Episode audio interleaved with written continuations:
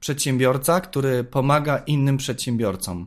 Łączy aktywistów, społeczników oraz innowatorów społecznych po to, by wzmacniać ich potencjał. Doradza zarządowi oraz jest wolontariuszem Ashoka w Polsce, czyli globalnej organizacji wyszukującej, zrzeszającej i pomagającej wszystkim, którzy chcą w niekonwencjonalny sposób minimalizować problemy ludzkości oraz naszej planety. Zwykły chłopak z Wrocławia, który kocha deskorolkę i jest dobrym przodkiem. Ja nazywam się Filip Dębowski. To jest podcast Dobry Przodek, a moim gościem jest Wojciech Mróz.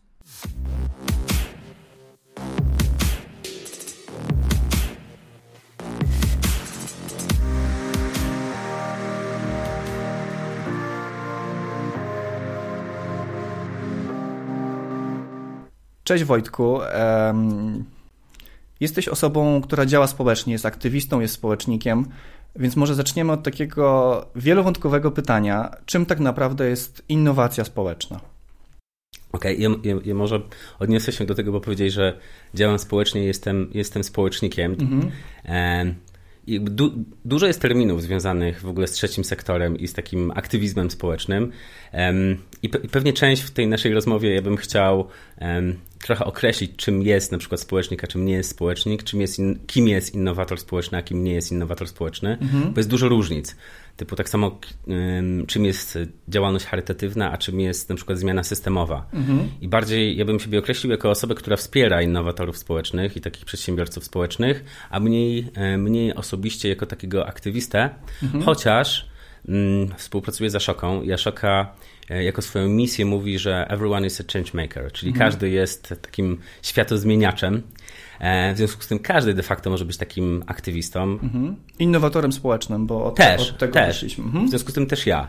A innowacja społeczna to jest to, to jest wprowadzenie albo czegoś nowego, jakiegoś nowego produktu, jak, jakiejś nowej usługi, albo niekoniecznie czegoś nowego, a a wprowadzenie czegoś, co już zostało wymyślone przez kogoś, ale w nowy kontekst społeczny. Mhm. Wiesz, to twoja pierwsza wypowiedź, a już poruszyłeś tyle wątków, że już mi one się rozgałęziają na, e, na kolejne elementy naszej dzisiejszej dyskusji i bardzo fajnie, bo na pewno porównamy te różne terminy, na pewno powiemy o Aszoce, bo jesteś doradcą zarządu Aszoki, więc będziemy dzisiaj ten temat też omawiać. Natomiast jeżeli chodzi o innowację społeczną, no to powoli już tą definicję zaczęliśmy tutaj sobie lepić. E, natomiast użyłeś takiego fajnego angielskiego słowa changemaker. Ja nawet mam tutaj zapisane, że Ashoka używa tego słowa changemaker co najmniej 9125 razy w ciągu roku e, i zadaję takie pytanie, kurde, jakim cudem wy to tak dokładnie zmierzyliście? Tak jak Ciebie słyszę, 9 tysięcy to chyba tylko w Polsce, bo okay. na całym świecie wydaje mi się, że, że dużo więcej. No tak, jak, jak ktoś zaczyna współpracować z Ashoką, to słowo changemaker staje się taką mantrą jego mhm. i rzeczywiście jakby w każdym kontekście, e, jakim można, no to staramy się opowiadać, że każdy ma wpływ. Czyli mhm. każdy, każdy może zmieniać świat i de facto, żeby zmienić Czyli świat... Czyli każdy może być innowatorem i tworzyć innowacje społeczne, tak? Ja bym tego tak nie nazywał, bo mhm. jak używam, używamy terminu innowator społeczny, to wydaje mi się coś tak sophisticated, użyję tutaj słowa angielskiego, a nie coś takiego zwykłego. Mhm. Nie? Jak, jak mogę być takim dobrym zmieniaczem świata, no to, to tym zmieniaczem świata mogę być codziennie i każdy nim może być. Czy jestem bogaty, czy jestem biedny, czy jestem młody, czy jestem stary, każdy może coś zmienić. A innowator społeczny to, to, to, to już nas definiuje w, w byciu kimś takim bardzo wyjątkowym. Mhm. A, a, właśnie od tego bym chciał uciekać i bardziej starał się mówić, że każdy może. Mhm. Każdy może tak, próbować być innowatorem, tak? a staje się nim w momencie, w którym dzieje, dzieją się już konkretne konkretne rzeczy. No to dla takich, e, wiesz, naszych słuchaczy, którzy są fanami języka polskiego, kim tak naprawdę jest ten change maker?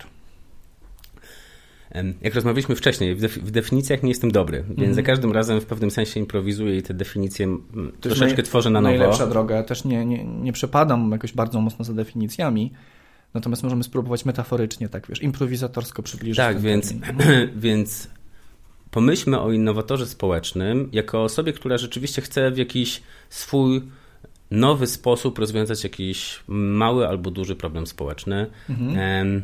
A co mam na myśli rozwiązać problem społeczny? Uczynić życie innych trochę lepszym. Mhm. A jak można za pomocą innowacji społecznej uczyniać życie innych trochę, trochę lepszym? Posłużę się przykładami. Mhm. De facto Będziemy mówili sporo o Ashoce, mm, o organizacji, którą, którą reprezentuję i dużo, dużą część swojego życia rzeczywiście teraz zajmuję się wspieraniem innowatorów społecznych i de facto ona zrzesza prawie 4 tysiące tego typu osób na całym świecie, w mhm. ponad 90 krajach. I de facto najlepszą definicją to są historie tych ludzi. Więc mogę Ci przywołać kilka, kilka przykładów konkretnych osób, i, i na bazie tych przykładów wydaje mi się, że najlepiej możemy zrozumieć innowację społeczną jako taką. Bardzo mi jest to bliskie. Wiesz, jest taki genialny e, projekt Humans of New York, pokazujący to miasto właśnie przez pryzmat historii ludzi i twarzy tych ludzi. Myślę, że to jest najlepsze, najlepszego rodzaju case study, takie nie tylko właśnie uczłowieczone, więc super. Czyli, czyli kilka prostych przykładów. Weźmy sobie na przykład taką osobę, która się nazywa Mel Young. To jest e, osoba, która była fanem piłki nożnej i stwierdziła, czy piłka nożna jako, jako dyscyplina i część sportu, która łączy ludzi, jest w stanie e, pomóc w jakiejś innowacji społecznej. To, co zrobił, to e, wymyślił Mistrzostwa Świata w piłce nożnej dla osób e, wykluczonych i bezdomnych. Mhm. No i dzisiaj regularnie ponad 100 tysięcy osób na całym świecie w tych jego rozgrywkach uczestniczy. I z tego, co wiemy, prawie 80% z tych osób wychodzi z kryzysu bezdomności właśnie dzięki temu, że nagle znajdują cel w życiu, nagle stają się ważni w swoich lokalnych społecznościach, ale też czasem są w stanie reprezentować swój kraj. E, nagle ludzie zaczynają się nimi interesować, nagle trenerzy chcą ich trenować i nagle ich życie nabiera sensu takiego, że że rzeczywiście to przekierowuje -hmm. los tych ludzi. -hmm. I tak naprawdę, czy on wymyślił coś strasznie innowacyjnego, strasznie nowego? No nie, wziął, wziął coś, co, o czym wiemy wszyscy, że jest fajne. Połączył kropki się. po prostu. Dokładnie. Kreatywność to po prostu łączenie kropek. Tak? To nie jest wymyślanie nowych rzeczy, których nie ma w naszym umyśle mózgu, tylko to jest budowanie nowej rzeczy na bazie składników, które już gdzieś tam zobaczyliśmy. E, więc myślę, że e, Neil, Neil tak? E, Mel Young. Mel Young, okej. Okay. Mel Young myślę, że był świetnym przykładem takiego innowatora społecznego. A powiedz mi, jak to się stało, że taka historia pojawiła się w Ashoce? Bo zaraz oczywiście dam Ci przestrzeń, żeby kilka innych pokazać, tak? Ale pytanie właśnie, czy to właśnie Mel przyszedł z taką propozycją do Ashoki, czy jakby w ramach struktur Ashoki wypracował taką koncepcję?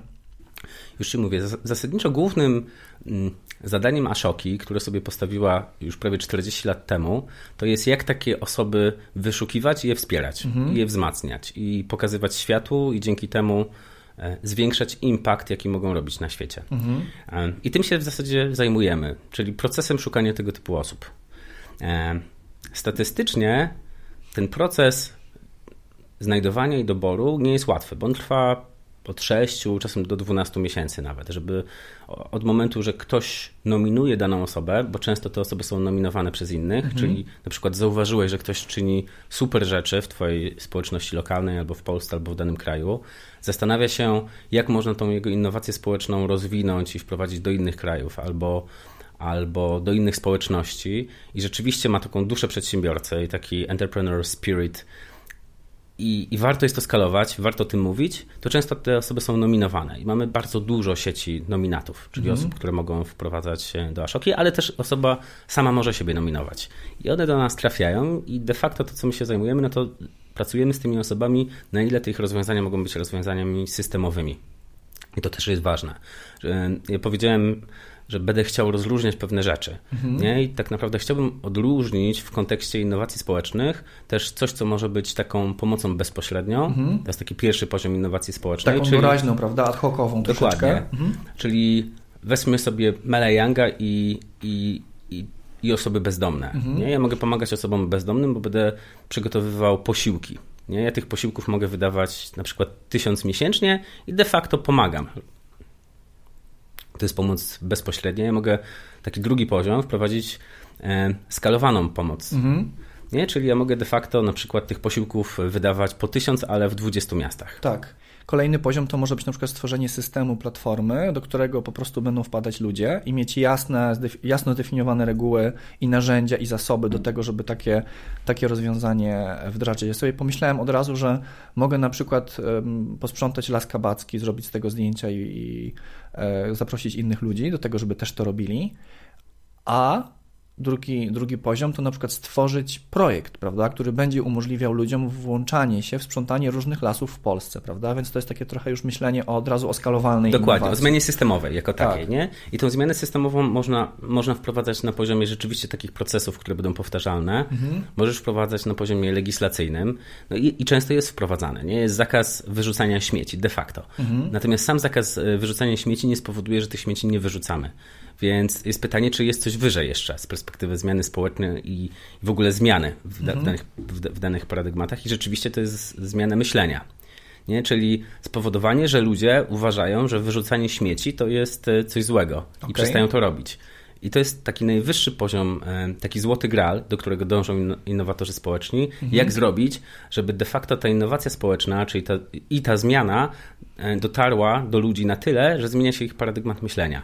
Czyli ja już nie myślę pod tytułem ja muszę sprzątać świat, tylko ja przestaję zaśmiecać świat. Nie? To mógłbyś teraz tak syntetyzować, uporządkować te, te poziomy, tak bardzo konkretnie na, wiesz, na zasadzie Jasne, jednego. czyli em, pomoc bezpośrednia, skalowana pomoc bezpośrednia, zmiana systemów i zmiana mentalności ludzi, czyli zmiana myślenia de facto. A jakie są najlepsze e, sprawdzone sposoby zmieniania myślenia ludzi na świecie? To jest bardzo trudny temat, bo zazwyczaj ta zmiana musi zaczynać się od, em, od motywacji wewnętrznej.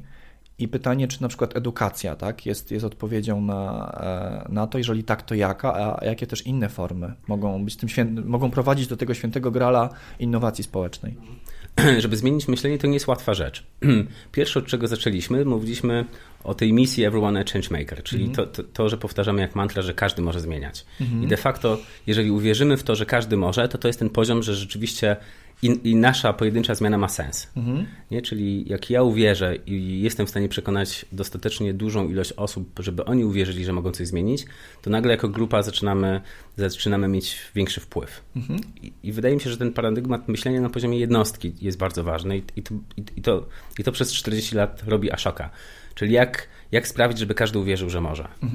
E, Jednocześnie dzisiaj doszliśmy do takiego momentu, że widzimy, że niektóre problemy są tak skomplikowane, że to ja mogę nie wystarcza, że musi być nas więcej. I, I oczywiście każdy ma różne talenty i każdy jest w stanie przyczynić się na swój sposób. Em, Czasem różny i różne role może, mo, może przybierać w tym procesie, ale dzięki temu, że się łączymy i, i mamy wspólne mianowniki pod tytułem, czy wspólne wartości, czy rzeczywiście jakby wspólne paradygmaty, do których chcemy dążyć, e, i wierzymy w nie i jesteśmy w stanie jakby wiele, wiele tym, tym, temu sposob, sposobowi myślenia czy dojścia do tego konkretnego celu poświęcić, e, to to nas może napędzać. Nie? Tak jak przedsiębiorcy się napędzają też mówiąc o tym, ok, ja jestem w stanie mieć taki udział w rynku albo mieć takie przychody i tak dalej. To ich motywuje i oni wzajemnie się motywują, tworzą kurczę, kluby startupowe, kluby przedsiębiorców, no to tak samo innowatorzy społeczni Biznes cluby czy Dokładnie. czy Te, też mogą się jednoczyć, nie? Natomiast tego nie ma dużo. I, to, Mhm. I to jest jakby coś, co chcemy zmienić, żeby tego typu osoby też się jednoczyły i też, też się zbierały. Tworzyły I to wartościowe postawy, relacje i takie role models, czyli takie wzorce do naśladowania po to, żeby też coraz więcej osób e, mogło coś zmieniać. Mi się od razu skojarzyło to wszystko z taką tezą, e, którą bardzo wierzę, że powoli powinniśmy zacząć oceniać biznesy, prze, przepraszam, przestać oceniać biznesy, biznesy przez pryzmat e, profitu i biznesy powinny siebie porównywać e, przez pryzmat profitu. Zauważ, że zazwyczaj takie typowo lanserskie posty przedsiębiorców e, w socialach ujmują przede wszystkim przychód firmy, jakieś słupki, wyniki finansowe, ROI i tak Natomiast e, powinniśmy powoli dążyć jakby w, w takim zdrowym konkurowaniu o impact tak naprawdę i prześcigać się e, w dobrych akcjach społecznych, naprawczych świata. I tutaj powtórzę jeszcze taki postulat, który, który też e, zawsze mówię głośno. Jeżeli nie jesteś w biznesie, który naprawia świat, to jesteś w biznesie, który niszczy świat. I w tym momencie nie ma drogi pośrodku. Okej. No bo poruszyłeś wie, wiele elementów, które są mi bliskie i są ważne. Mm, Powiedziałeś o, o postawach różnych. Em, Z postawami według mnie to, co jest bardzo ważne, też wiąże się w ogóle definiowanie sukcesu wśród, wśród ludzi e, czy wśród przedsiębiorców. No Ja, ja, ja też przez wiele lat byłem przedsiębiorcą i de facto we krwi mojej e, ch- chyba więcej płynie te, tego genu przedsiębiorczego niż e, aktywistycznego czy społecz, społecznikowego, bo to jest świat, do którego też dołączyłem w którymś momencie swojego życia. I zastanawiałem się, czy zastanawiam się cały czas, rzeczywiście, jak definiują osoby ten sukces i zadam takie pytanie. Ja mam dwie córki i też się zastanawiam. Pozdrawiamy, jak mają na imię? E, Zuzia i Ania. Zuzia i Ania, pozdrawiamy Was. I jakie postawy chciałbym, przy, mm, chciałbym przenieść na nie? Mhm. Czy chciałbym definicję sukcesu im pokazać, że rzeczywiście mogą być super sprawczym przedsiębiorcą, który zmienia świat i to jest super fajne i ja przez wiele lat wierzyłem i dalej wierzę, ale czy ta definicja jest wystarczająca? Nie? Y, czy taką osobą, która jest w stanie poświęcić bardzo wiele, mhm. kosztem swojego zdrowia bardzo często, żeby zdobyć, nie wiem, kolejny milion, czy rewolucjonizować kolejny rynek, po to, żeby ludzie korzystali z następnej aplikacji i, mhm. i często się angażowali jak najbardziej w nią, bo, bo głównym KPI-em wśród aplikacji jest ilość i zaangażowanie użytkowników na przykład i z tego były dumne, że osiągnęły coś w życiu, albo były dumnie, dumne ze mnie, że, że ja to osiągnę, czy żeby myślały o takim, o takim Melu Youngu, który łączy swoją pasję z, mhm. E, z możliwością pomagania innym i zmienianiem życia tysięcy ludzi na, na lepsze życie. Mhm. I tych przykładów jest wiele. Ja z chęcią opowiem o, też o innych przykładach innowatorów społecznych. Tak, za chwilkę do tego przejdziemy, wrócimy. I, mhm. i znowu, i, i, i, czy to mogą być postawy, które my promujemy jako te, które definiują sukces jako taki? Mhm. Niekoniecznie sukces finansowy, niekoniecznie sukces, że mam wielki wpływ na świat w ten sposób, że tworzę nowy produkt. A wiesz co, ja poruszyłeś też w międzyczasie taki wątek, który mówi o tym, że każdy tak naprawdę może zmieniać, prawda? I, I, przyczyniać się do globalnej poprawy dobrostanu naszej planety. Nasza planeta potrzebuje takiej terapii, e, quasi terapii, a może nawet poważnej terapii zamkniętej. Natomiast powiem Ci, że ja często się spotykam z takim argumentem, co ja mogę.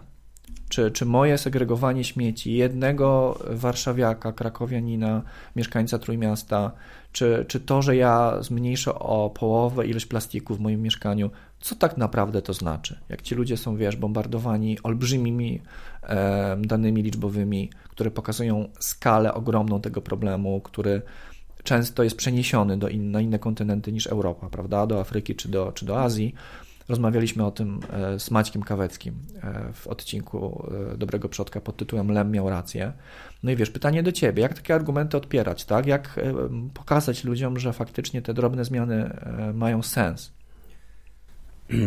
Mam bardzo wiele odpowiedzi na to pytanie, w które sam wierzę i uważam je za bardzo wartościowe. Powiem o kilku. Mhm. I pierwsza jest taka, że jeżeli ja coś zmienię, i zawsze zmiana się zaczyna od jednego człowieka. Nie? Jeżeli jeden człowiek dzisiaj, w szczególności w dobie technologii, jest w stanie bardzo szybko za sobą pociągnąć bardzo wiele osób. Jeżeli ja coś zmienię i nawet o tej zmianie pokażę na bazie swojego przykładu, a tak naprawdę przekonanie kogokolwiek do czegokolwiek jest najbardziej skuteczne, jeżeli ja zmienię swoje zachowanie. Nie? To też wracamy do, do pewnej kwestii, o której wcześniej mówiliśmy.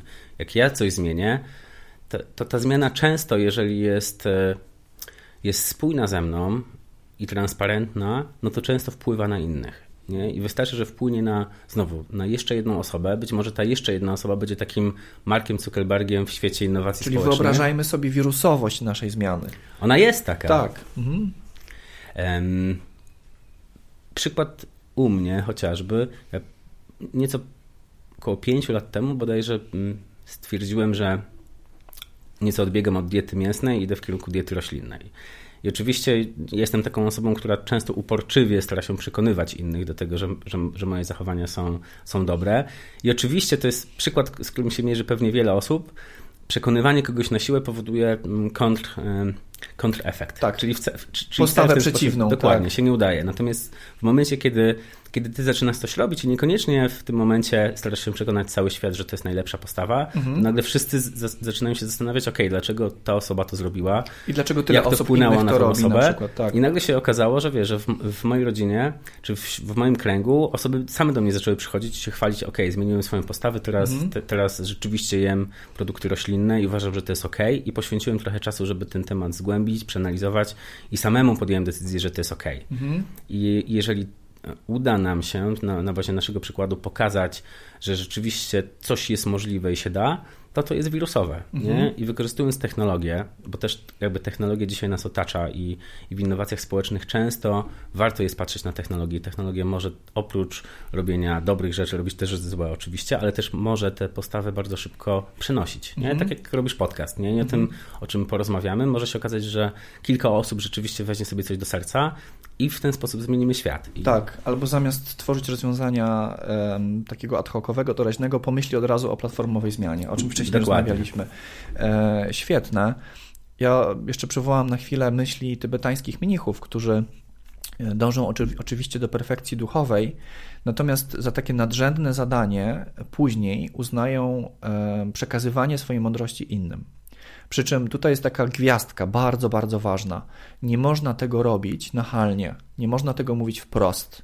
Robi się to za pomocą swoich akcji, swojej miłości, aktów współczucia, tez, które się głosi, tak, e, w swojej strefie wpływu. Czyli jakby faktycznie ja też mam takie doświadczenia, że próbując kogoś e, w cudzysłowie mentorować, tak, można wpaść po pierwsze zbyt duże ego i to też nie jest fajne, że ja wiem lepiej, prawda, bo przecież każdy ma swoje wzorce i swój ogródek, e, a po drugie to odnosi, przynosi, tak jak powiedziałeś wcześniej, przeciwny skutek. Więc myślę, że bardzo właśnie istotne jest to, żeby po prostu robić, tak, po prostu robić i, i ten wizerunek, tak, ten leadership wtedy automatycznie przenosi się wirusowo na pozostałe osoby. Powiedziałeś, że to jest jedna, jeden z kontrargumentów dla takiego myślenia, że co ja mogę, więc jak jeszcze możemy odeprzeć takie, wiesz, typowo, typowo um, ironiczne i zrezygnowane, no dobra, co ja mogę? Drugą rzeczą, akurat teraz mi się przypomniał raport, który wydaliśmy mm, jako Szaka w kontekście e, człowieka i klimatu. Mm, może zrobię pewne intro. My tych innowatorów społecznych mamy około 4000 na całym świecie i osób, które się zajmują klimatem i naturą jest nieco ponad 600 na całym świecie. I teraz my mówiliśmy, że każdy może zmieniać, więc jest dużo pojedynczych osób, które robi świetne, innowacyjne rzeczy. I warunkiem oczywiście, żeby wejść do Ashoki, to jest robić coś w nowy sposób innowacyjny, więc jest 600 osób z 600 różnymi pomysłami, ale teraz zastanowiliśmy się, co zrobić, żeby żeby wykorzystać ich mądrość i e, zebraliśmy ich razem i pytaliśmy ich, ok, to co wy uważacie, że powinniśmy jako ludzkość zrobić teraz i co jest najważniejsze w kontekście, żeby rzeczywiście ten dom, w którym mieszkamy, czyli nasza planeta, nie, nie zrujnować. I główną rzeczą, która wyszła z tych, e, z tych rozmów było to, że jedyną opcją na to, żeby zmienić, to jest, że każdy musi się zaangażować. Mhm. Nie? Więc jakby z mojej perspektywy to znowu to jest takie Studiuję też psychologię e, z żoną od, od ostatniego roku mhm. I, tu, i tutaj jest kwestia autorytetu. E, z mojej perspektywy 600 osób na całym świecie, które część z nich była honorowana nagrodami Nobla, mówi o tym, że najskuteczniejszą zmianą systemową i systemową myślenia i, i dobra naszej planety jest to, że każdy będzie w tej zmianie uczestniczył, no to, to ja tego autorytetu lubię się słuchać. Tak. Ja często powtarzam, że lepiej e, mieć tysiąc ekologów nieperfekcyjnych, ale chcących, tak, e, robiących cokolwiek w swojej strefie wpływu, niż jednego radykalnego, idealnego ekologa. No dokładnie, a idealnych osób nie ma, tak jak tak. E idealnych ekologów, a tak samo idealnych ludzi. Tak. Świetnie, to wiesz to wróćmy na chwilkę do tych przykładów, tak? Za chwilę jeszcze powiemy e, więcej o tym, czym tak naprawdę jest Ashoka, Natomiast powiedziałeś o Melu Yangu. Jakie inne e, dobre wiesz, praktyki, które mogą zainspirować to całe dobro przodkowe community dobrych przodkiń i dobrych przodków ci przychodzą do głowy? Ja będę starał się takie różne, skrajnie, skrajne przykłady, często bardziej obrazowe i, poka pokazujące różną, dużą różnorodność wśród tych, wśród tych osób. Na przykład jedną z osób, o których pomyślałem, żeby dzisiaj wspomnieć, jest e, Andrew Slack, który wykorzystał siłę narracji i fanów i stworzył taką organizację, która się nazywa Harry Potter Alliance. Mhm. I wśród młodych ludzi, i teraz to też jest ważne, bo też o tym mówiliśmy, że to, te, nas, te, te, pokolenia, które będą po nas następowały, są bardzo ważne, żeby one wiedziały, że są sprawcze mhm. i mają wpływ. Więc on zjednoczył fanów e, Harry Pottera i zrobił z nich młodych aktywistów, którzy sami mogą generować pomysły na zmianę świata. Świetne. I Magiczne pomysły. No dokładnie. I stworzył e, tak zwaną armię Dumbledora, i ta armia Dumbledora no, niesamowity wpływ miała na całym świecie, na różne, na różne problemy społeczne i, e, i wykorzystał tak naprawdę siłę fanów, mhm. e, która jest olbrzymia wśród młodych ludzi i pokazał, że oni mogą. I wy, wychowuje następne pokolenie osób, które może zmieniać świat. To jest, to jest jeden fajny przykład. Wiesz co, bardzo mnie to poruszyło, bo jestem fanem Harry'ego Pottera i pozdrawiam wszystkich fanów. Konsumowałem te książki kiedyś bardzo szybko, e, gdzieś tam pewnie w gimnazjum.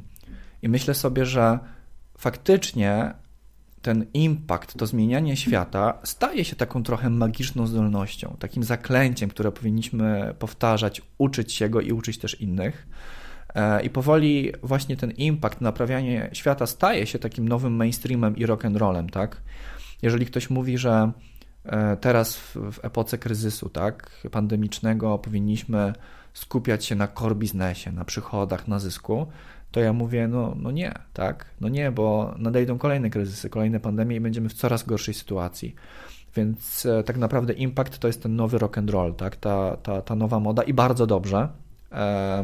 Mi się wydaje, że jeszcze jedna ważna rzecz. Mhm. Posługujemy się słowem impact, a też go nie zdefiniowaliśmy, więc jakby znowu ten impact można bardzo różnie rozumieć to i prawda. czym właściwie jest. Tak, nie? ja bym powiedział pozytywny wpływ na świat. No, pozytywny wpływ na świat. A ty masz jakąś inną definicję? E usłyszawszy to, co powiedziałeś, wydaje mi się, że, że to jest super. Nie? Czy, mm. czy mamy, mamy właśnie wpływ? I ten wpływ jest, czym, jest czymś ważnym. To oddziaływanie na świat pozytywne. Nie? To ja mam taką propozycję, bo kojarzę kilka zaklęć z, z Harry'ego Pottera, Wilgardium Leviosa, czy na przykład owianem rokiem Avada Kedavra. To może wymyślmy, napiszcie w komentarzach, jakie zaklęcie, jak powinno brzmieć w kontekście pozytywnego wpływu na świat i naprawiania świata. Um, Fajnie. E, chciałeś kolejne przykłady jeszcze, prawda, podać, więc zapraszam. Okej. Okay. Mm, przykład e, bliski technologii na przykład. E, to jest osoba, która zobaczyła, że, mm, że ludzie ze spektrum autyzmu mhm. są świetnymi specjalistami IT w takim wąskim obszarze, jakim jest testowanie. I stworzył na przykład organizację, która ma setki, jak już nie tysiące osób ze spektrum autyzmu, które de facto zamiast siedzieć w domu e, są w stanie skutecznie pracować i skutecznie zarabiać i wykorzystywać swoje talenty. Mhm. E, inna osoba hmm, połączyła tak naprawdę kilka problemów, a mianowicie kobiety, które mają problem ze wzrokiem, nie widzą, i, ale mają wielką sen sensytywność i, i zdolności manualne, dzięki czemu są w stanie manualnie wykrywać raka piersi. Mhm. I de facto wprowadził, czy dał im znowu zajęcie i sens w ten sposób, że tworzył kliniki, w jaki sposób e, te kobiety pracując mogą manualnie i bez wykorzystywania jakiejś sophisticated e, technologii, która też często się myli, wykrywać na wczesnym stadium e, raka piersi. Niesamowite.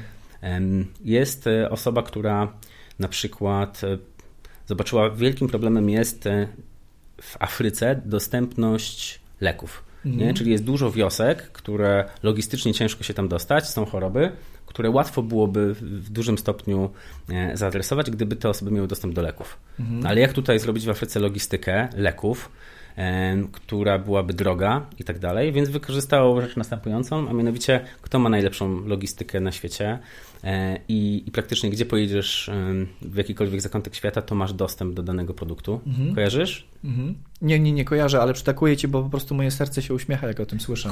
Coca-Cola, nie? Mhm. Czyli jak ja byłem w Afryce, jak pojedziesz do gdziekolwiek w Afryce, to wszędzie jesteś w stanie się napić coli. Okay. I dogadał się z Coca-Colą i powiedział, jak, jak macie swoje pudełka z kolą, które i tak wieziecie, to zróbmy taki mały pojemniczek z lekami i de facto jak będziecie rozwozić po całej Afryce e, Coca-Colę, to rozwozicie też leki. Mhm. I znowu on nie wymyślił czegoś nie wiadomo czego, tylko miał ten zmysł przedsiębiorcy, innowatora, połączył kilka kropek i, i znowu rozwiązał duży problem. Wojtek, jak podajesz te przykłady różnych e, innowatorów, aktywistów, społeczników, te definicje już dzisiaj troszeczkę porównywaliśmy e, w Ashoce, w tym całym waszym community, to myślę sobie, że faktycznie ta zmiana, prawda, ten pozytywny wpływ na świat jest na wyciągnięcie ręki. I faktycznie czasami trzeba się zastanowić nad ostrzeniem piły, E, i jakby nie wkładać rąk w budowanie kolejnej aplikacji, która wymaga kolejnych zasobów, kolejnego prądu, kolejnych serwerów, ale może faktycznie połączyć kropki, które już są na, na rynku, tak jak case Coca-Coli, prawda, który, który podałeś. I to troszeczkę wiąże się też z, z, paradoksem eksperta, prawda, który fokusuje się, koncentruje na jednej dziedzinie, bardzo mocno w nią wchodzi, staje się na przykład ekspertem design thinking, I tak mocno od lat jest przekonany do tej, do tej metody, która oczywiście jest, jest świetna, że jednocześnie pozostaje głuchy na, na nowe, tak? I na, na momenty, w których może warto czasami douczyć się, doedukować, ostrzyć tą piłę właśnie po to, żeby dużo bardziej efektywnie funkcjonować, zwłaszcza, że świat jest bardzo zmienny, prawda? E, określaliśmy go jako świat WUKA, teraz już jest nawet nowe pojęcie, świat RUPT, I sobie myślę, że faktycznie bardzo istotne jest to, żeby poświęcać dużo czasu na budowanie w sobie nawyku, zadawania pytań, uczenia się i szukania tych kropek, które można połączyć. Mhm. To jest super, co powiedziałeś. Dodałbym rzecz jeszcze też ważną. Definiowaliśmy, czym jest sukces, nie? I trochę e, sukcesem jest, że ja coś stworzę, ja coś zrobię. I wydaje mi się, że to też jest jedna ze ścieżek do, donikąd, bo czasem warto jest zastanowić się, do kogo ja mogę dołączyć. Nie? Że sukcesem nie jest, że ja zrobię samemu. Może sukcesem jest, że jakoś wesprę. I właśnie fajne jest e, niekoniecznie tworzyć tysiąc produktów o tym samym, a być może fajnie jest e, spotkać się z tysiącem osób i wspólnie stworzyć jedno rozwiązanie. Mhm. Nie? I, I ten nasz impact będzie dużo większy i niekoniecznie musimy mm, brać na siebie całą odpowiedzialność. Nie? Um. Ja myślę sobie, że w ogóle redefiniują się symbole statusu i sukcesu. Jakby przyzna, przyzwyczajono nas do tego, żeby sukces definiować jako składową e, pozycji w firmie, wynagrodzenia, a teraz mamy to koło dużo bardziej zagęszczone, prawda? Pojawia się well-being, pojawia się, pojawiają się relacje, pojawia się e, fan, który mamy z dziećmi. E, tak samo jeżeli chodzi o status, już nie dobra luksusowe, tak? Kolejny album ze zdjęciami z, z Malediwów, czy SUV o, o wartości mieszkania na Pradze. E, tylko na przykład elementy dobra pochodzące z kultury naprawiania, e, z drugiego obiegu, e, zrównoważone dobra, prawda? Ale też na przykład kustomizacja rzeczy, które mamy ale też na przykład e, właśnie symbole pokazujące e, dobrostan, e, zdrowie psychiczne, zdrowie fizyczne. Więc ten, ten status i sukces teraz ma zupełnie inną formę, tak naprawdę, zwłaszcza w Gen Z. Dokładnie tak. Ta definicja sukcesu, która polega na tym, że jeżeli ja będę miał potencjalnie więcej, to ja będę bardziej szczęśliwy, no powoduje, możemy popatrzeć na statystyki, WHO o tym mówi, że dzisiaj ponad 300 milionów osób na całym świecie ma depresję. Mhm.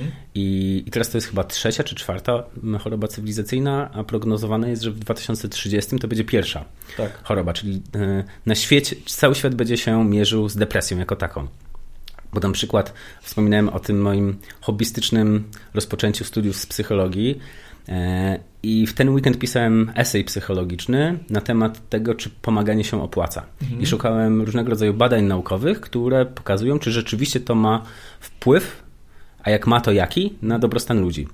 E, okazuje się, że ma przemożny wpływ i rzeczywiście pomaganie jako takie może być elementem walki z depresją, ale co ciekawe, są naukowcy, którzy starali się nawet skwantyfikować ilość e, czy wartość pomagania i przeliczyć, przeliczyć to na złotówki. Okazuje się, że Osoby, to, te badania robili w Anglii, że osoby, które pomagają przynajmniej raz e, w roku, to ta wartość przyrostu dobrostanu dla nich to jest mniej więcej 911 funtów okay. w skali roku. E, natomiast jeżeli się pomaga częściej, czyli raz w miesiącu czy raz w tygodniu, to ta wartość tego pomagania jest wyceniana na poziomie mniej więcej 4200 funtów mhm. rocznie. Czyli to robi się z tego pokaźna kwota. E, oczywiście tu nie chodzi, broń Boże, żeby przeliczać pomaganie na pieniądze. Jasne, tylko... ale to myślę, że to do, do części ludzi trafi takie naukowe skwantyfikowanie właśnie tego pomagania, nie? E, ale dokończ myśl, przepraszam. Tak, ale żeby zdefiniować, jak, jak to zrobili, to jest de facto przyrosło mi pewna satysfakcja i dobrostan i teraz jeżeli miałbym się tego pozbyć, to ile bym musiał dostać w zamian, e, w zamian pieniędzy. Tak, mhm. tak, tak robili te badania. I oczywiście e, jest pewna granica, im więcej ja się angażuję właśnie w problemy społeczne, to, to, to tym więcej bym musiał dostać w zamian tego e, jakichś pieniędzy, żebym, żebym chciał z tego zrezygnować. Nie? Tak. Więc jakby pomaganie i się opłaca i de facto okazuje się, że jest naj, najprostszym sposobem na walkę z depresją, mhm. E, czyli z chorobą, która będzie dominowała albo już dominuje na świecie. I de facto oprócz tego, że my pomagamy sobie, pomagając innym, no to mhm. pomagamy innym. Więc jakby to jest e, znowu bardzo proste rozwiązanie, które czyni wszystkie strony wygranymi. Tak, poza tym to jest świetne narzędzie do walki z użalaniem się nad sobą. Jakby w momencie, w którym ja cierpię, czy mam trudne, przeżywam trudne emocje, warto sobie pomyśleć, że nie jestem w tym sam, że masa ludzi na świecie cierpi i przenieść jakby myślenie ze swojego ego na drugiego człowieka, któremu mogę pomóc. E, ja zauważyłem u siebie, że bardzo diametralnie dużo mi daje w, moment, w momentach, w których jestem na przykład bardziej pochmurny niż zwykle.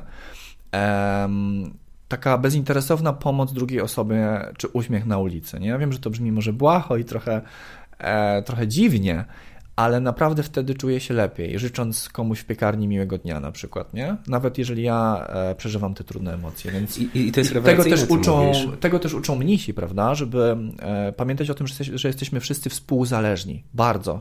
Jesteśmy istotą społeczną i jednym organizmem. Hmm? Zdecydowanie tak. I, I bym powiedział jeszcze o jednej ważnej rzeczy. Um, o której się też dowiedziałem jakiś czas temu, bo, bo to czynienie dobra i taka postawa bycia empatycznym jest super ważna. I jakby uczymy tego też w Waszoce od, od, od samego początku i to jest jeden, jedna z tych wartości, jeżeli nauczymy dzieciaki i całe pokolenie empatyczności, to uczynimy świat nieco lepszym, ale też warto jest e, powiedzieć o takim pomaganiu w jeszcze jednym ujęciu, bo mówimy o empatii, czyli o o tym, że jestem w stanie jakby wejść, poczuć Twoje emocje, ale mhm. jednocześnie wiedząc, że to są Twoje emocje, niekoniecznie moje. E, jest jeszcze druga rzecz, czyli ja mogę. E, emocje mogą się przelewać. Ja wtedy nawet nie kontroluję, czy to są twoje, czy moje emocje. To, to nie do końca jest ok. No, tak. Więc jak pracuję nad świadomością, no to też nie chodzi o to, żebym nie zalewały czyjeś emocje, tylko żebym czuł e, empatyczność. Żeby ale być jest, przy sobie, tak? Tak, ale jest jeszcze trzecia rzecz, a mianowicie i, i to jest jakby zagrożenie, o którym chciałbym powiedzieć, że czasem pewne emocje się przeleją na mnie i ja czuję dyskomfort. I ja teraz chcę z tego dyskomfortu wyjść. I ja czasem pomagam, żeby pozbyć się dyskomfortu, czyli mm. I, i, I, to jest taka kwestia, czyli ja robię takie, coś. I to jest takie troszeczkę już nałogowe i niezdrowe, bo z tymi emocjami czasami trzeba się zmierzyć i je przeżyć i rozpracować, a nie uciekać jakby w inną rzecz, tak? O, do tego zmierzasz, czy... Jesz, jeszcze o czymś innym. Jeszcze o czymś innym. Zauważ, mhm. zauważ rzecz następującą. Załóżmy, jestem jakimś przedsiębiorcą, który coś robi i, I zaczynam obserwować świat wokół siebie i widzę, że ja bardzo się koncentruję na tym moje, moje, moje, większe, większe, większe. E, I zaczynam odczuwać dyskomfort, bo z kolei z zewnątrz ja słyszę, że świat niekoniecznie idzie w dobrym kierunku. Ja chcę się pozbyć tego dyskomfortu. I, i na przykład moją intencją jest, ja się pozbędę tego dyskomfortu, wpłacę na jakąś organizację charytatywną, odhaczę i już jest ok. I dyskomfort okay. schodzi, nie? Okej, okay, rozumiem. I widzisz, motywacja jest taka, że ja sobie, sobie pomogłem, ale czy moja intencja to było, zrobiłem to z, z prawdziwej empatii, czy zrobiłem, żeby pozbyć się i trochę zasłaniając oczy, żeby było ok, że robię to, co mm, robię, nie? Tak. I wydaje mi się, że tutaj jest ważne, żeby rzeczywiście się zastanowić, skąd to pomaganie y, wynika i żeby wynikało z tej prawdziwej empatii, której zachęcam, żebyśmy się uczyli. Ja myślę, że bardzo ważna tutaj w kształtowaniu odpowiedniej postawy jest retoryka, w której zachęcamy do pomagania. Bo jeżeli to jest retoryka oparta na mechanizmie kary i lęku, typu jak nie będziesz segregował śmieci, to twoje dzieci umrą, to wtedy to pomaganie może być takie dużo częściej takie, jak powiedziałeś, czyli odhaczanie, prawda, żeby tego lęku się pozbyć i odstresować. Natomiast jeżeli retoryka jest oparta na pozytywnych, no może nie pozytywnych, ale przyjemnych emocjach, tak, e, takich jak współczucie, jak miłość, jak e, empatia właśnie. Empatia tak, nie, to nie jest emocja, bo, bo bardzo ale, konkretna ale rzecz, która się wydziela podczas pomagania, to jest oksytocyna, nie? Mhm. czyli teraz nie chcę popełnić błędu, czy to jest hormon, czy endorfina, czy cokolwiek innego, natomiast jakby to rzeczywiście jakby wydziela się często w momencie, jak kobiety rodzą i oksytocyna to jest no, hormon miłości i jak nas zalewa, to czujemy się wspaniale i rzeczywiście, żeby w naturalny sposób czuć tą oksytocynę, to najłatwiejszym sposobem jest rzeczywiście jakby realnie pomagać i widzieć efekty tego, nie? E, bardzo mi się to podoba.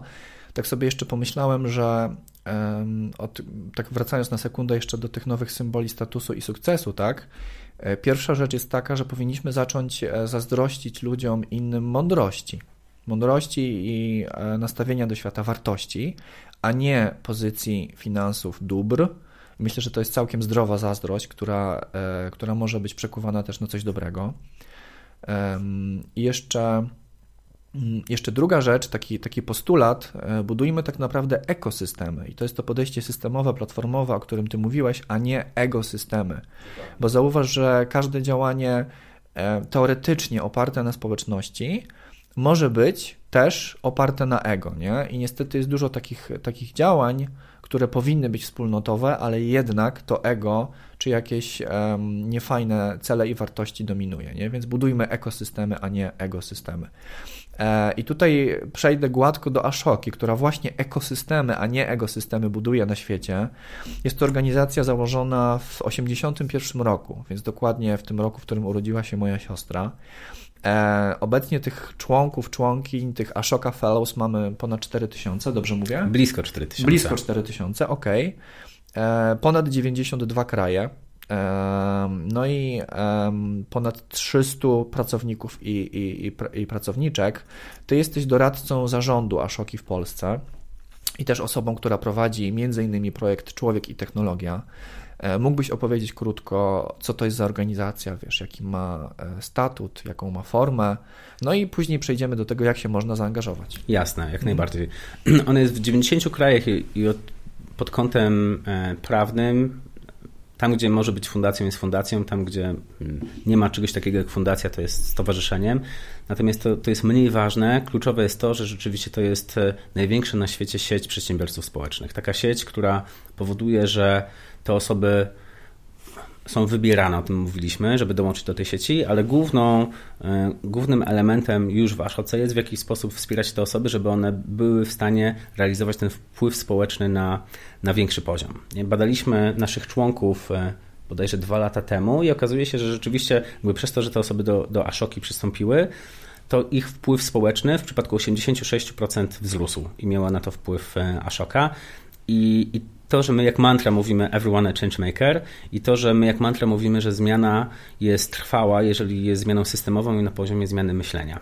Nie? I, i, I, to jest bardzo ważne. Więc jakby też nie, jestem, nie jesteśmy siecią dla, dla każdego innowatora, e, nie jesteśmy siecią dla, e, dla społeczników, którzy koncentrują się na tej direct help, czyli e, pomocy bezpośredniej, o której powiedzieliśmy. Ona jest super ważna. Nie? Natomiast jakby my jesteśmy siecią takich przedsiębiorców, natomiast na rynku społecznym. E, cały czas ich szukamy, cały czas ich wspieramy.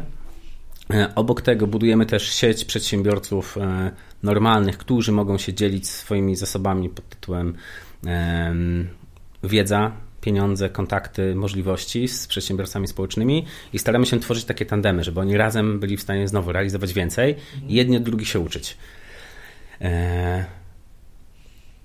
I co? Ja jako taki drobny żuczek staram się rzeczywiście jakby robić to co, to, co umiem najlepiej, a to, co umiem najlepiej, e, według mnie to jest e, pomaganie i wspieranie innych w tym, co robią dobrze. Mhm. Niekoniecznie uważam, że fajnie, czy, czy może ja nie mam talentu, żeby wymyślić swój produkt, swoją usługę i uczynić, zrewolucjonizować świat tym samym, natomiast mam wielką frajdę i przyjemność mhm. E, wspierania innych przedsiębiorców a w kontekście przedsiębiorców społecznych wspieranie osoby, które rzeczywiście mają ten, e, ten kreatywny sposób myślenia i chcą zmienić świat na lepszy, no to to jest dla mnie idealna, mhm. idealna rola w życiu. Mi się bardzo podoba u Was ta demokratyzacja tej myśli, bo Wy właśnie pokazujecie, że każdy może dołączyć do Ashoki i każdy może zmieniać ten świat. Jest to w 100% taka inkluzywna, globalna mobilizacja. E, więc ja to, ja to sobie bardzo mocno cenię. Natomiast teraz zadajmy pytanie, co jeżeli Kari e, bądź Adam chcą dołączyć, tak? Mają pomysł na innowację społeczną, bądź po prostu chcą być aktywistą bez konkretnego pomysłu. Jak, e, jak ten proces wygląda? Okay.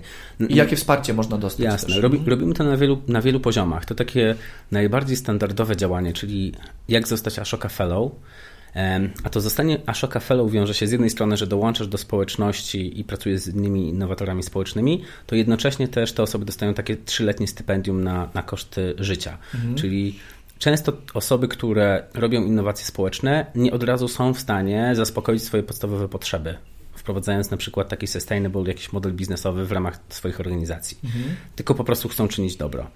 Więc często muszą dorabiać gdzieś, nie? I nie koncentrują się w 100%. I to, co wymyśliliśmy, to jest dajmy na 3 lata stypendium takim osobom, żeby mogły rzucić swoją pracę, gdzie dorabiają i skoncentrować się 150% na tym, co, co chcą zmienić w świecie. I w 3 lata nauczmy ich, jak też z tego modelu zrobić coś na tyle sustainable, że oni mogą funkcjonować i być niezależni w tym obszarze. I to jest główne działanie. Mamy Czyli szereg... uczycie też przedsiębiorczości tak naprawdę. no, cały czas o tym mówię, nie? Mm. że ten, jakby to, co ja robiłem przez 17 lat, czyli wspieranie przedsiębiorców albo bycie samemu przedsiębiorcą, to jest świetne i to jest zestaw wspaniałych cech, tylko tą całą energię można też e, przekierować znowu na naprawianie świata nie? I, to jest, i to jest świetne. I połączenie naprawiania świata i pewnych postaw, które się z tym wiążą z podejściem przedsiębiorczym, czyli jak zastanawiać się, jak rozwiązać dany problem i zakochiwać się bardziej w problemie niż w rozwiązaniu, być kreatywnym, właśnie przedsiębiorczym, to to jest coś, co, co, co ma wymierne korzyści i tego de facto uczymy. Mhm. Natomiast można się też angażować w, na inne sposoby. Mamy różne programy też, e, które wspierają dane grupy społeczne, które czasem są, są wykluczane. Przykładowo w Polsce wspieramy kobiety i mówimy o tym, e, czym jest równa godność płci. Prowadzimy taki projekt wzmocniony. E, prowadziliśmy projekt Startup Społeczny, prowadzimy projekt Hello Entrepreneur, mhm. gdzie wspieramy przedsiębiorców, imigrantów. Mamy pomysł na. I to są polskie projekty, prawda? Tak, mhm. mamy dwa pomysły w Polsce, które będziemy chcieli zrealizować. Jeden w sporcie, czyli zastanowić się, tak jak opowiedzieliśmy o Melu Youngu, jak znaleźć takich innowatorów społecznych w, w dziedzinie sportu w Polsce i ich wesprzeć. Mhm. Podobne działanie jest w Rumunii i okazało się, że jest tam około 200 innowatorów społecznych, którzy wykorzystują sport do, do, do robienia dobra. I też mi się marzy, żeby te gwiazdy, ikony sportu rzeczywiście opowiadały o tym, co fajnego można zrobić i jak można zrobić w świecie, a niekoniecznie, wiesz, e, reklamowały chipsy czy, tak. czy jakąś elektronikę, nie? Tak, oczywiście. I napędzały konsumpcjonizm, prawda? Dokładnie. I ten piąty jeszcze, nim, nim oddam Ci głos, e, no to jest też chcemy zrobić działanie dla, e, dla dzieciaków, czyli pokazać, że, że wśród dzieciaków tego pokolenia, które które będzie decydowało, jak ten świat będzie wyglądał mm. w mhm. dużym stopniu. Tam też są changemakerzy, nie? Mm. I jakby znaleźć te osoby, które są takimi innowatorami i niekoniecznie oni muszą mieć 30, 40, 50 lat, a często mogą mieć, wiesz, 10, 12, 15, 16 i, i chcielibyśmy tam pokazać e, pokazać i, i, wesprzeć tego typu osoby, że one są i, i żeby one były tymi modelami do naśladowania, a wiemy, to już, już ostatnia myśl, którą mówię, jak było badanie, kim chcą zostać młodzi ludzie, to w większości wypadało, że chcą być influencerami na TikToku, nie? Tak, I na teraz... zachodzie, na zachodzie. Na zachodzie, bo, bo na okay. wschodzie e, Chińczycy w większości chcą być astronautami. O, super. I znowu, da, da, to, to temu zachodowi dać też inne modele, nie? że mm. można robić inne fajne rzeczy i, e, i też mieć wpływ. Mhm. Super, a czy organizacja może e, dołączyć do Ashoki i stać się jej częścią, współpracować z Ashoką? Taka organizacja biznesowa, która jest umocowana już Jasne, już na rynku? zawsze może wspierać na różne mhm. sposoby. E, Ashoka Fellow mogą zostać tylko osoby. Mhm. I my uważamy, że jedna osoba jest w stanie zrobić e, dużo wspaniałych rzeczy w ciągu swojego życia i wstępując do Ashoki proces jest długi, bo trwa blisko 12 miesięcy często, ale się wstępuje na, na całe życie. I te osoby mhm. robią wiele projektów w ciągu swojego Super. życia i mają wiele organizacji różnych. Świetnie. E, tutaj są takie trzy e, jakby kategorie waszego e, budowania zmiany na świecie. Pierwsza to przedsiębiorczość społeczna, druga to empatia i młodzież tworząca zmiany, a trzecia to współpraca dla tworzenia zmian. Myślę, że to są takie samo tłumaczące się definicje, natomiast czy są jakiegoś typu przedsięwzięcia, których nie akceptujecie? Czy, czy macie jakąś taką listę potencjalnych myśli, które, których w tym momencie nie chcecie wspierać? Czy to jest jakby, wiesz, sky is the limit? Sky is the limit. Jeżeli jest gdzieś problem społeczny, jest nowy pomysł i kreatywny pomysł przez osobę, która jest etyczną osobą i przedsiębiorczą osobą, to, tak, to, to takie osoby wspieramy. Oczywiście, no, jakby z zasady nie wspieramy projektów, które mają promować e, rzeczy, które uważamy, że jakby czynią świat gorszymi. Nie? Jasne. Czyli pod przykrywką na przykład czynienia dobra tak naprawdę stoi PR czy, czy, Dokładnie. czy jakieś kolejne mechanizmy biznesowe. To jeżeli chodzi o Ashokę w Polsce, prawda, bo to jest młodsza organizacja niż Ashoka Global, założona 6 lat po, przepraszam, przez 14 e, lat po założeniu Ashoki Global, czyli w 1995 roku. Jak ta sytuacja wygląda w tej e, Ashoce w Polsce? To jest duży zespół, to jest dużo projektów, czy to są e, Już małe, powiem. Działania? Mhm. Prawdopodobnie, jeżeli byś się w trzecim sektorze zapytał, kim jest Ashoka i co robi w Polsce, to prawdopodobnie 9 na 10 osób ci dokładnie powie, kim jest, co robi i w tym środowisku jest bardzo znana. I rzeczywiście e, działa od wielu lat, jest ponad 70 Ashoka Fellow w Polsce. Z drugiej strony jednak, jak ja pochodzę bardziej ze świata przedsiębiorczego i, i, takie przykładowe 10 osób pytałem, czy wiedzą wśród moich znajomych, czym jest Ashoka, przedsiębiorców, no to 9 na 10 osób nigdy nie słyszało. Okay. E, I taką misją, którą ja bym chciał realizować i uważam za ważną, to rzeczywiście jak połączyć te dwa światy. Nie? Czyli jak pokazywać i pokazać przedsiębiorcom w Polsce, aniołom biznesu, funduszom venture capital, że innowatorzy społeczni to jest kategoria, w którą warto inwestować i swój czas, i swoje pieniądze. Niekoniecznie w, w ramach poszukiwania następnych unicornów, a w ramach bardziej poszukiwania sensu, szczęścia i, i głębszej wartości.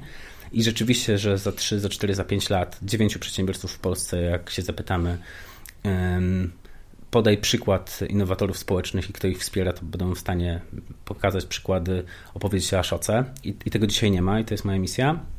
I to jest coś, czego jeszcze, tutaj używam tego słowa, jeszcze, jeszcze według mnie w Ashoce w Polsce brakuje, nie? Mhm. E, czyli żeby się otworzyła, nie? Bo to jest tak, takie jak w przypadku twojego projektu, prawdopodobnie nie chciałbyś, żeby to też było takie, e, taki zbiór osób, które rzeczywiście siebie wspiera, ale, ale, ale żyje w takiej swojej bańce tak. informacyjnej, nie? Tak. Tylko w jaki sposób się otwierać i, i mówić o tym innym, nie? No i też robić konkretne akcje za chwilę, tak? Dokładnie. A nie tylko robić e, edukację. Um, Świetnie, to wiesz co, to może przejdziemy do Twojej historii w Aszoce, bo już y, troszkę omówiliśmy Aszokę Global, ale też Aszokę Polską. wiem, że Twoja historia w ogóle zaczęła się od deskorolki we Wrocławiu. E, mógłbyś nam przybliżyć taki życiorys, wiesz, biogram e, Wojtka? Jasne. Ja i się urodziłem i wychowałem na blokowisku wrocławskim. To są wielkie bloki e, z wielkiej płyty. Osiedle, na którym się wychowałem, jest znane z tego, że jak była w 1997 roku powódź, to, to było osiedle, które było najbardziej zalane w całej Polsce. Kozanów się nazywa. E, I ja niekoniecznie miałem dużo wzorców przedsiębiorczych. Nie? Miałem dużo kumpli, którzy jeździli na deskrolce, słuchali hip-hopu, i wyrastali w, w pokoleniu wiesz, szerokich spodni i, i przesiadywania na ławkach. I buntu. I buntu. Um, jak miałem 18 lat, to obejrzałem film Wall Street. E, I to był film, który mm, z Douglasem, który pewnie wiele osób zna, i tam był, była taka e, młoda osoba, która przychodzi na Wall Street, wyrywa się właśnie gdzieś tam z biedy i, i szuka jakiegoś e, modelu, który mogłaby naśladować. I to niekoniecznie jest dobra osoba. Natomiast jak skutecznie mm, ucieka z tego świata mm, ubóstwa wcześniej. Ja, ja obejrzałem ten film i sobie pomyślałem, kurczę, ja z tego osiedla dużego chciałbym uciec i robić inne rzeczy niż na tej ławce siedzieć w wieku lat 40. I pomyślałem, okej, okay, to, to, to może ta giełda i zostanę maklerem giełdowym i to będzie ten, ten sposób wyjścia. A jednocześnie e, moja teściowa, jeszcze wtedy nie była teściową, powiedziała, kurczę Wojtek, ty, ty mówisz o tych finansach, to, to to może ty będziesz zarządzał moimi pieniędzmi e, na giełdzie i, e, i rób to. To taki klasyczny model, nie? Jesteś inteligentnym chłopakiem, ja się na tym nie znam, to będziesz, to powierzę ci moje pieniądze. Fajnie. Dokładnie. I wtedy stwierdziłem, kurczę, to, to może to jest to, nie? I, I stwierdziłem, że zacznę w tym kierunku się edukować. A praktykujesz dalej takie, takie rzeczy? Mogę ten? Mogę ci powierzyć jakieś tam? Niekoniecznie. E, natomiast taka ciekawostka, byłem najmłodszym w Polsce doradcą inwestycyjnym na trzecim roku studiów.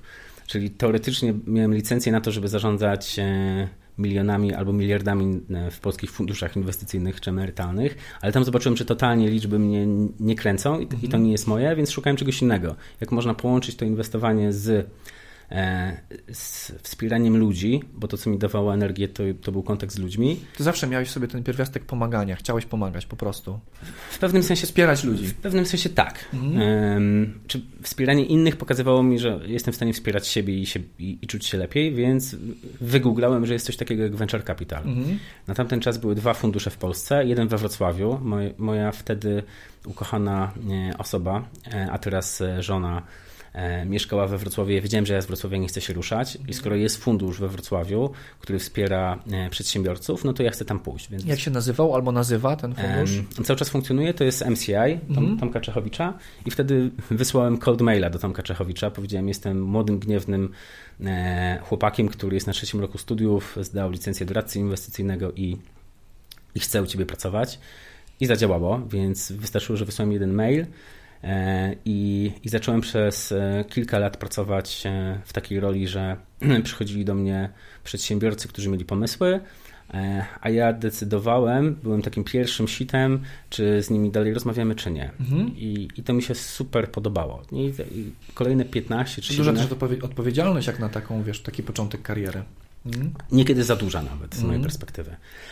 I przez kolejne 15 lat w różnych rolach, też często samemu mm, inwestując też w, w pomysły innych ludzi, jakby spełniałem się jako, jako taki pomagacz przedsiębiorcom. Czasem się też angażując dużo bardziej i, i z pozycji członka Rady Nadzorczej, z pozycji członka zarządu, ale to też mi pokazywało, że z kolei e, nie w 100% się tam odnajduję, bo mhm. pomagam czasem osobom, które niekoniecznie znowu chcą ratować świat i, mhm i, często chcą może ratować siebie w ten sposób, e, e, że otwieram nowe biznesy, ale to niekoniecznie, niekoniecznie im pomaga i pomaga światu. Niekoniecznie czułeś taką pełną wartość, prawda, w tych działaniach. Dokładnie. No. I, I w 2019 właśnie uczestniczyłem w takim wydarzeniu Leadership Academy for Poland, e, mm, w którym właśnie poznałem osoby ze Szoki. Mhm. I nigdy nie słyszałem wcześniej o Szoce. Jak się dzieliłem swoją historią, że to, co największą frajdę mi sprawia, to jest enabling people, czyli umożliwianie ludziom. I ja mam taką mm, w, w galupie taką cechę, że jestem aktywatorem i wizjonerem. Mhm. Czyli gdy mnie przyjdziesz i opowiesz o, o swoim pomyśle, to mi od razu się w głowie otwierają wizje i pomysły i obrazy, jak to będzie wyglądało. Ja, ja uwielbiam aktywować pomysły osób. Niekoniecznie uwielbiam je realizować samemu. To wiesz, wygląda na to, że masz e, idealny rodzaj profesji, idealne miejsce w tym momencie, tak naprawdę. Pewnie tak w tym, w tym momencie. Oczywiście każdy człowiek się cały czas zmienia i, i to, co mnie życie nauczyło, to nigdy nie mówię, że coś jest na zawsze i jest zawsze idealne Oczywiście. i najlepsze. Nie? Tak jest. Mhm. Dzięki za podzielenie się kawał, kawałkiem Ciebie, Wojtek, i Twoją historią. E, ja wiem, że, wiem, że też jesteś e, osobą powiązaną ze środowiskiem startupowym, z, z tworzeniem biznesu, jesteś też co-founderem kilku projektów. I jak, e, jak byś tutaj jeszcze streścił w tej Twojej historii i w Twoim podejściu do życia i do świata, w Twoich, wiesz, w twoich tezach, E, właśnie budowanie biznesów odpowiedzialnych społecznie, e, współpracy korporacji ze startupami, czy, czy po prostu tworzenia organizacji, które mają ten impact, czyli pozytywny wpływ na świat. Mhm. Wiesz co, ja mogę powiedzieć o jednej ważnej rzeczy, ale w takim kontekście, co zobaczyłem, że nie działa i co, co mi przeszkadzało. W przedsięwzięciach biznesowych bardzo często mówi się o tym, żeby tworzyć jakąś przewagę konkurencyjną i się nią nie dzielić. Mhm. Nie? Czyli budować mury wokół swoich pomysłów, rozwiązań, innowacji, i z drugiej strony konkurować, nie? I de facto tam się konkuruje, nie? Czyli yy, tworzy się kulturę, w której ktoś jest lepszy od kogoś innego, nie? I, I, ja poczułem, że to znowu nie jest moja historia i chcę z tej historii częściowo wyjść, a, a najchętniej całkowicie. I stąd, stąd, zmieniłem trochę moje, moje zapatrywanie na moją ścieżkę. I w kontekście tych innowacji społecznych i e, to, o czym rozmawialiśmy, to tam głównym wyznacznikiem sukcesu nie jest, czy ja ten pomysł zachowam tylko i wyłącznie dla siebie, tylko i jak wiele osób powieli mój pomysł. Mhm. Więc tam paradygmat się zmienia. Ja nie chcę konkurować de facto, tylko ja chcę, żeby inni mnie kopiowali. I to mi się podoba. E, podoba mi się kultura współpracy, a nie konkurowania ze sobą. Tak, tylko to wymaga, ja też w to wiesz, bardzo mocno wierzę e, i też staram się dzielić, wiesz, wiedzą e, open source'owo i, i ufać ludziom i jakby uważam, że pewnie jest e, jakaś, jakieś prawdopodobieństwo i będą sytuacje, w których po prostu mówiąc kolokwialnie, czy tam wiesz, casualowo się przejadę, natomiast taki kolektywizm, takie myślenie, gdzie stawiamy na autentyczność, na transparentność, na zaufanie społeczne, tak? bo w ogóle dzielenie się kontaktami czy dzielenie się swoimi pomysłami wymaga bardzo dużo zaufania e, pomiędzy różnymi organizacjami. Ale ja sobie myślę, że wiesz, że nie da się wytworzyć obustronnego zaufania bez inicjowania go. Czyli najpierw ja ufam tobie, tak? Dzielę się tą moją wiedzą, daję ci ją i okej, okay, pewnie, że część, część z tych e, takich działań się dla mnie negatywnie skończy, ale jednak tak jak powiedziałeś wcześniej, wirusowo się to wszystko będzie kumulować i też e, transformować na inne jednostki i firmy. Hmm? Dok dokładnie tak, bo możemy sobie cenić zaufanie i, ono jest super ważne. Jednocześnie nasza definicja zaufania może być taka, że zaufanie się tworzy dając je i ja, podobnie jak ty, pierw chcę dać, a można też e, wychodzić z założenia, że na zaufanie trzeba zasłużyć. Nie? I wtedy tro, trochę mamy mury i tak trochę sprawdzamy, nie? nieufnie. To Niuchamy, czy, czy, komuś można zaufać, czy nie można zaufać. I, I, wydaje mi się, że wśród Polaków jest ta druga definicja e, dużo częstsza, a powinniśmy sobie ufać. Nie? I teraz różne biznesy, większe, startupy, e, przedsięwzięcia społeczne, jeżeli zaczną sobie ufać i i mieć plastyczność myślenia, to, mhm. to o czym też ty dzisiaj mówiłeś, czyli być otwartym na to, że możemy stworzyć wspólnie coś nowego i może być innowacja na poziomie właśnie współpracy dużej korporacji, startupu i innowatora społecznego mhm. i możemy jakby rzeczywiście zmienić jakiś system i na tym zarobić pieniądze, czyli jakby ci, którzy chcą zarobić pieniądze są zadowoleni i możemy uczynić świat lepszym, mhm. bo, bo, są rozwiązania, które dają win-win wszystkim. Jasne. E, tylko trzeba, trzeba się otworzyć, że to jest możliwe i to, co powiedziałeś, zaufać na samym początku często. Tak. Wiesz, to takie cztery tematyczne ścieżki dobrego przodka. To jest e, zrównoważony wzrost, to jest nowa ekologia, to są etyczne technologie i to jest dobrostan. I to są jakby główne wątki, wokół, wokół których się poruszamy i myślę, że ujmują e, jakby większość rzeczy, które trzeba robić, żeby naprawiać planetę. Natomiast e, one wszystkie w tej całej dobroprzodkowej misji wyrastają tak naprawdę z trzech wartości wartości systemowych, postaw, które moim zdaniem, naszym zmianem, zdaniem społeczności są konieczne, żeby te cztery tematy, o których przed, przed chwilą wspomniałem, działały, żeby były lepsze i żeby były wdrażalne. I te trzy wartości to jest e, empatia, to jest współpraca i to jest zaufanie. O empatii już dzisiaj porozmawialiśmy, o współpracy, kulturze współpracy, tak naprawdę generowania ekosystemów też. Rozmawiamy właśnie o zaufaniu, e, także zaufaniu społecznym. E, powiedziałeś o tym, że musi się to zaczynać od postaw, tak? Ale co jeszcze możemy robić, prawda? My, e, programiści, przedsiębiorcy, studenci, być może rządy, być może korporacje, żeby właśnie generować kulturę współpracy, zaufanie społeczne, i stawianie mocniej na empatię. Mhm. Jedną z rzeczy, wydaje mi się, wartą powiedzenia, to jest to, żebyśmy zaczęli się rozglądać dookoła siebie i niekoniecznie funkcjonować w swoich bańkach. Nie? Czyli jak, e, jak tworzymy na przykład kluby startupów, no, i jesteśmy we własnym sosie i rzeczywiście nakręcamy się wzajemnie, kto zrobi bardziej innowacyjny projekt, który pozyska większą rundę finansowania, szybciej się zeskaluje, szybciej zarobi miliardy, albo szybciej wejdzie na giełdę. Sobą to samo. Albo korporacje, tak. to żeby popatrzeć trochę do innych nie? I, I, być otwartym na naukę z różnych e, grup. I teraz tylko, to, jest od, ważne. Tylko odróżnijmy naukę od brain draining, tak? od wyciągania pomysłów, bo to też niestety ma miejsce w Polsce. Tak, tak, tak. Czyli spotkania, gdzie słuchamy, wyciągamy, ale później się nie dzielimy. Tak, mówiliśmy o innowacji społecznej, że czasem to jest wzięcie z jednej, e, z jednej rzeczy do drugiego kontekstu. Tak. Nie? I teraz twórzmy taką, tak, taką, taki ekosystem, że jesteśmy w stanie z różnych grup coś brać. Mhm. Bo bo trochę mam wrażenie, tak jak poznałem te różne światy, i świat trzeciego sektora, i świat przedsiębiorców, i startupów, to każdy uważa, że oni robią dobrze, a tamci są B. Mhm. I, I, to nie, nie jest zarzut do przedsiębiorców, to, nie, to jest tak, taki sam zarzut do trzeciego sektora, nie? Tak. bo tamci zarabiają pieniądze, to są B i oni, i oni niszczą naszą planetę na przykład. Nie? Tak, Jak że... spowodować, że jedni są otwarci na drugich, bo jedni od drugich mogą się uczyć. To nie jest wymiana w jedną stronę. Dokładnie, to się wiesz, łączy w ogóle z tym abundance mindsetem, czyli mindsetem obfitości, że ten stół biznesowy jest zostawiony do syta, tak? Każdy się naje, nie musimy e, walczyć jakby nie, nie fajnie, czy e, czy niecnie o kolejny kawałek tortu, bo tych, e, tylko poszerzać ten tort, prawda? I, um, I faktycznie powiedziałeś o tym, że startupy często wpadają w taką retorykę: mój produkt jest dobry, a drugi produkt jest zły.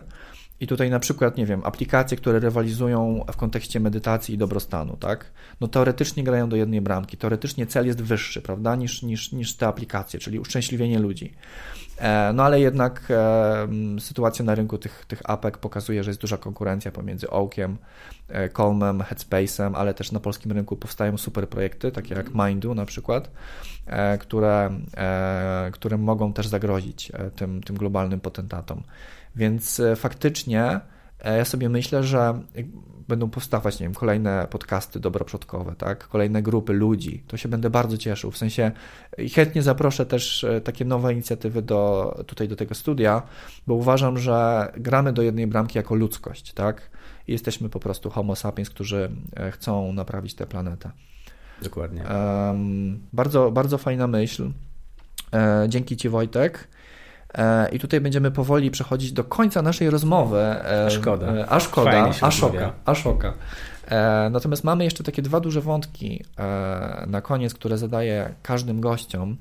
I pierwsze pytanie, jakby bazując na Twoim wiesz, życiu, Twojej historii osobistej, ale też naszym dzisiejszym przemyśleniom, czy, czy generalnie działaniom Ashoki, chciałbym Cię zapytać, co dla Ciebie, dla Wojtka Mroza, chłopaka z Wrocławia, który jeździł na deskorolce, znaczy być dobrym przodkiem? Mhm. Zastanawiałem się nad tym pytaniem, bo, bo przewidywałem, że mi je zadasz. I, I je powiem trochę nawiązując do tego, co powiedzieliśmy. Dla mnie dobrym przodkiem jest być z jednej strony e, dobrym człowiekiem, który wierzy, że, że ma wpływ i codziennie może stawać się nieco lepszym. I rzeczywiście to jest dla mnie ważne, że ja wiem, że ja nie jestem doskonały i nigdy nie będę, a jednocześnie chcę być trochę lepszy. Mhm. I to, to jest postawa, która według mnie jest bardzo ważna i to jest postawa, która, którą chciałbym przekazać e, moim dzieciakom. I będę uważał, że ja jestem dobrym przodkiem, jeżeli rzeczywiście moje dwie córki, e, ich definicja sukcesu się trochę zmieni i rzeczywiście one będą, e, będą miały z jednej strony świat, w którym będą mogły szczęśliwie żyć i, e, i się spełniać i czuć dobrostan i niekoniecznie to się wiąże z zarabianiem dużych pieniędzy, e, a ze szczęściem. I teraz jeszcze drugie pytanie, które, e, które też każdemu e, gościowi, każdej gościni zadaję. Co dzisiaj e, możemy dla siebie i dla słuchaczy zadać jako zadanie domowe? Co możemy zrobić w naszej strefie wpływu? Jakie są realne działania? Być może w tym tygodniu, być może w tym miesiącu, które możemy już teraz podjąć, żeby być lepszymi przodkiniami i przodkami. To, co ja bym zaproponował, to rzeczywiście wyjść trochę ze swojej bańki mhm. i porozmawiać z kimś, kto się zajmuje totalnie inną branżą, czymś innym. Nie? Czyli jestem przedsiębiorcą, to może zainteresuję się i porozmawiam z kimś, który, kto zajmuje się jakimś rodzajem działalności właśnie w trzecim sektorze. A jak jestem w trzecim sektorze, to na przykład pogadam, z kimś. Dokładnie. Tak. E, I chcę ich wysłuchać, nie?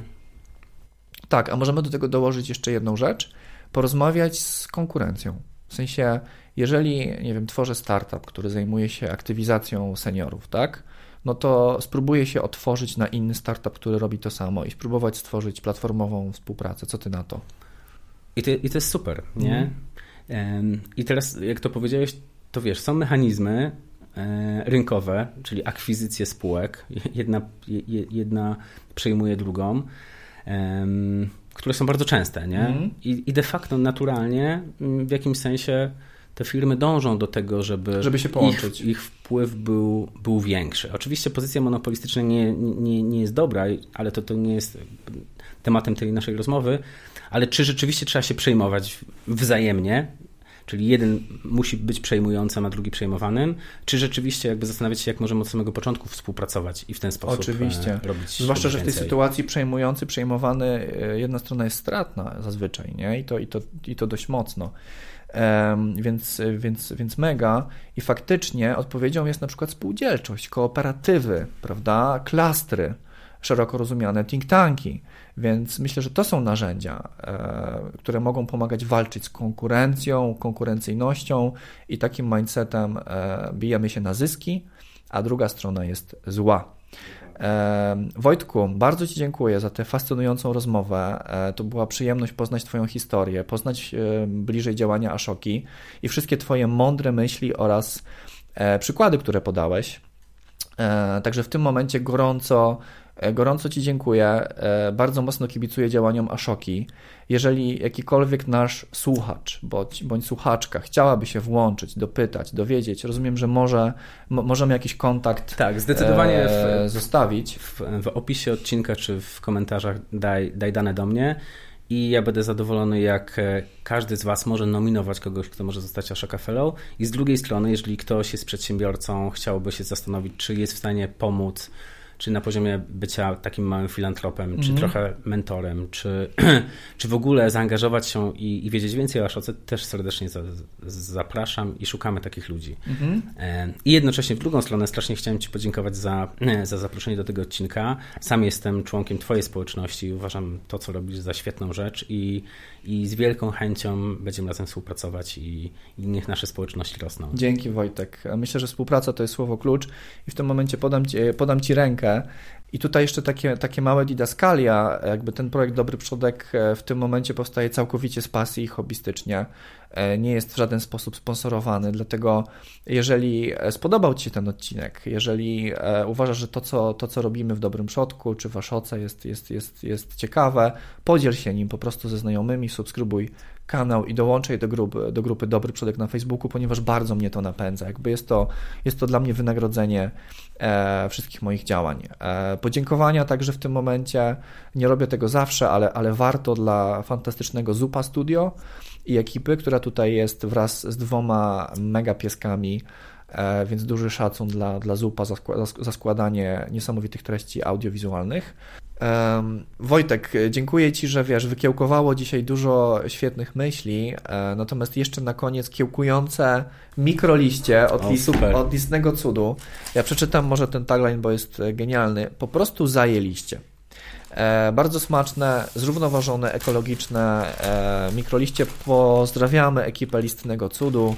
E, dziękujemy już, tak, dziękujemy już wszystkim, że tak długo z nami zostaliście i Czyńcie współpracę, zaufanie i empatię. Dzięki. Dzięki.